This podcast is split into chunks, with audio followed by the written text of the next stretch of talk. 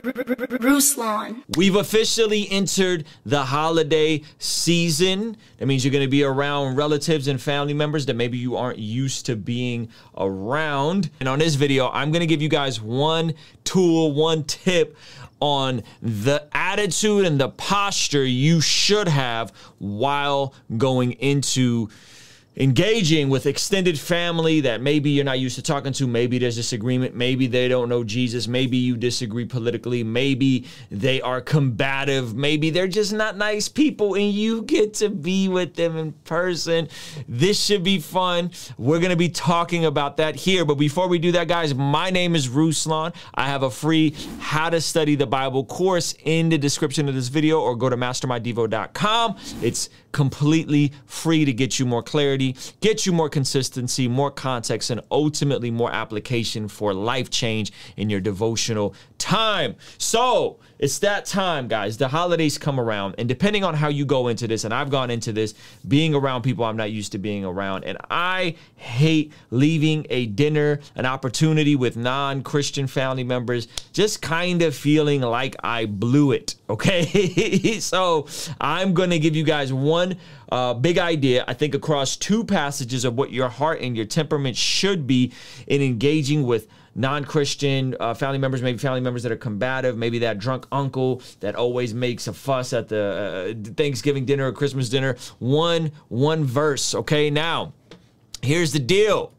Sometimes we forget that once upon a time we didn't know Jesus, or once upon a time we had some goofy ideas, or once upon a time we could have been toxic and combative, and we forget that. And so then we pull up to these family gatherings and we, I don't know, come up in our, on our high horse and feel very vindicated and just think that we have all the answers. And I want to give you guys two passages, okay? The first passage is one of my favorite passages. I was thinking about this today and I was like, man, I haven't really sat with the book of Second Corinthians in a while, but this passage always comes to me with these types of settings okay? And here is the passage all right? Second corinthians chapter 2 verse 15 for we this is speaking to the church are the aroma of christ to god among those who are being saved and among those who are perishing. To one a fragrance from death to the other a fragrance from life to life. Hmm. Who is sufficient for these things? For we are not like so many peddlers of God's word, but as men of sincerity and as commissioned by God in the sight of God, we speak Christ. Okay, we speak Christ. That is so good. Now, the part that I want to highlight here is this this phrasing of we are the aroma of Christ to God among those who are being saved and to those who are perishing.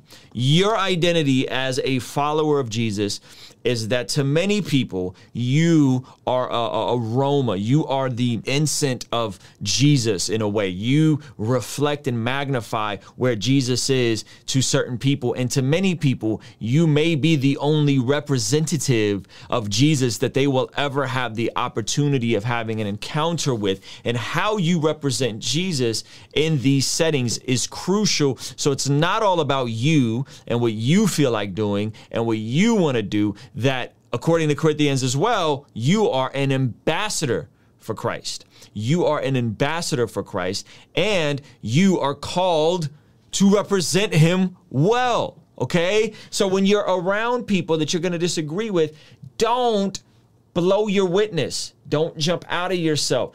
Don't do something that you are later going to regret. Don't say something. Don't don't don't walk into a, a trap because you are the aroma of Christ and to one a fragrance from death to another a fragrance from life to life who is sufficient for these things okay? So here's what it's saying. To some people that aroma is going to be wow this is a smell of life the new life okay? And to others they're going to be hostile because your death to yourself and your past life is going to be confrontational and, and, and challenge them. Okay, so it, you can get this really interesting response, right? But check this out. Here, I think, is an interesting tie in. I'm going to tie this in loosely, but I think it applies, okay?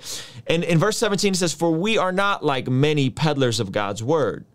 Okay. So a lot of the issues they were dealing with is they were people who were peddling God's word, they were taking advantage of people. They were those Christians in their mind. Okay. And he says, But as men of sincerity, as commissioned by God, in the sight of God, we speak in Christ. We speak in Christ. So a lot of people have had their perception of that Christian that they've had that interaction with. A lot of people, because the word Christian has been used so flippantly, have a specific taste in their mouth about Christ. And, and, and Paul is drawing this distinction that, listen, um, you are not like them. We are not like them okay?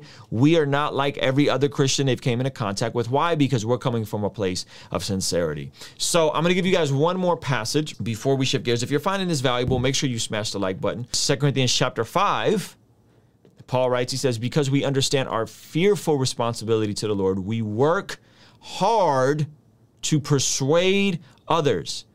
God knows we are sincere and i hope you know this too interesting that he says we work hard to persuade others. Some people pull up and it's just like, I'm I'm a Christian, I got the truth, everybody else is a demon, and I'm just gonna say what I gotta say and you gotta deal with it. Don't have that attitude on Thanksgiving. Please don't have that attitude around Christmas, around the holidays. Don't be that person. Paul's saying, hey, we work hard to persuade others. Persuasion is an art form. Okay? And I hope you know this too. And in verse 12, he says, Are we commending ourselves to you again? No, we are giving you a reason to be proud of us so you can answer those who brag about having a spectacular ministry rather than having a sincere heart. There's that word sincere again. It's interesting. Verse 13, If it seems we are crazy, it is to bring glory to God. Some people, man, you're going to seem crazy. If and if it and, and if we are in our right mind, it is for your benefit. Either way, Christ Christ's love controls us since we believe that Christ died for all. We also believe that we have all died to our old life. He died for everyone so that those who receive his new life will no longer live for themselves. Instead, they will live for Christ who died and was raised for them. In verse 16, so we stopped evaluating others from a human point of view, how differently we uh, we know him now. This means that anyone who belongs to Christ has become a new person. The old life is gone, a new life has begun. That is going to be offensive to certain people, right? That you are a new person. Verse 18, and all of this is a gift from God, grace, gift, there it is again, salvation by grace through faith alone, who brought us back to himself through Christ. And God has given us this task of reconciling people to him. For God was in Christ reconciling the world to himself, no longer counting people's sins against them. And he gave us this wonderful message of reconciliation. We are Christ's ambassadors. God is making his appeal through us. We speak for Christ when we say, Come back to God. For God made Christ, who never sinned, to be, be the offering for sin so that we could be right with God through Christ. That's the great exchange. But I want you guys just to pay attention to this verse. Verse 20 We are Christ's ambassadors. God is making his appeal through us. We speak for Christ when we plead, come back to God. Fam, there's so much more on the line this holiday season than just your ego. There's so much more on the line than you being upset about whatever happened last holiday or whatever this person posted on Facebook. You, if you are in Christ Jesus, you are a new creation and you are an ambassador. You are a representative you are a minister of reconciliation. You should be going here to be known by what you're for and not by what you're against. You should be going and being the most kind, the most patient, the most loving person in the room, not being a combative, toxic person. I'm, I'm telling you guys, there's a lot on the line.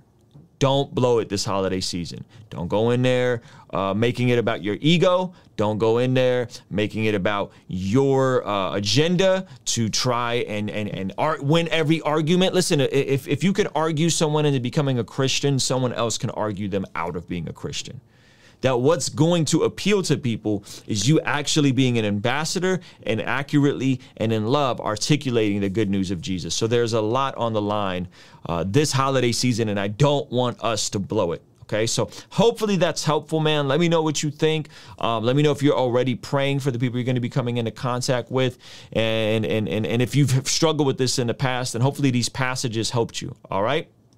Kingstream Entertainment. Ruslan. Guys, thank you so much for making it to the end of this video. We have a Master YouTube Live free three day challenge coming up to help empower creatives, pastors, thought leaders who want to jump into the YouTube space. So make sure you hit the link in the description, sign up for that, and I will see you on the next video. Peace.